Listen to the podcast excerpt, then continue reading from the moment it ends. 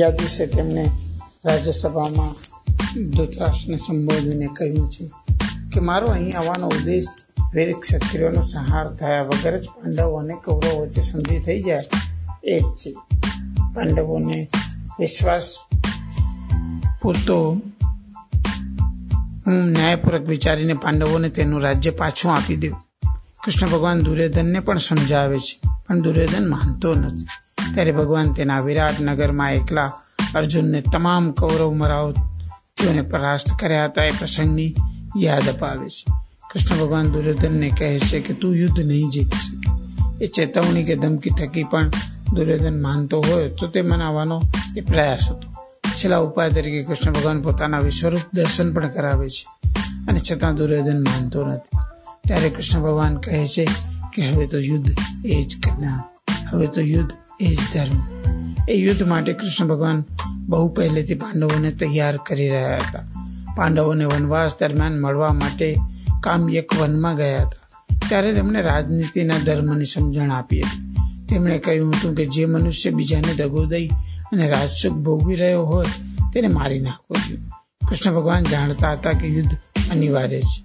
યુધિષ્ઠિરે યુદ્ધ ચાળવાના હેતુથી માત્ર પાંચ ગામ મળે તો પણ સંધિ કરવા માટેની તૈયારી બતાવી. ત્યારે કૃષ્ણ ભગવાન તેમને ધર્મનો અર્થ સમજાવે છે.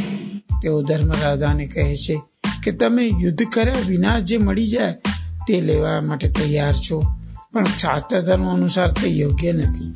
ક્ષત્રિયનો ધર્મ ભીખ માગવાનો નથી. આ દિનતા તમને સોંપતી નથી. અધર્મ સામે લડવું એ કૃષ્ણ ભગવાનની દ્રષ્ટિએ સૌથી મોટો ધર્મ હતો.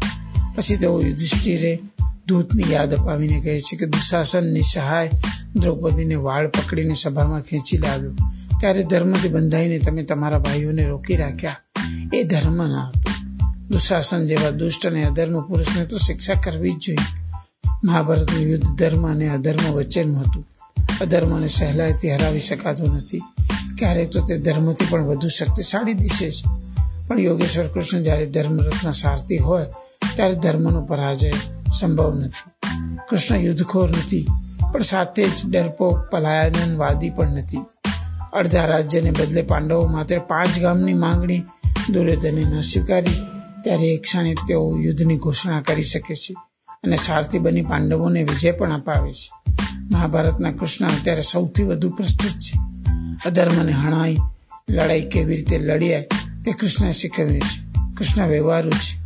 ધર્મની પુનઃસ્થાપના માટે તેઓ શસ્ત્ર ન ઉપાડવાની પોતાની પ્રતિજ્ઞા પણ તોડે છે. તેઓ શસ્ત્ર ન ઉપાડવાની પોતાની પ્રતિજ્ઞા પણ તોડે છે.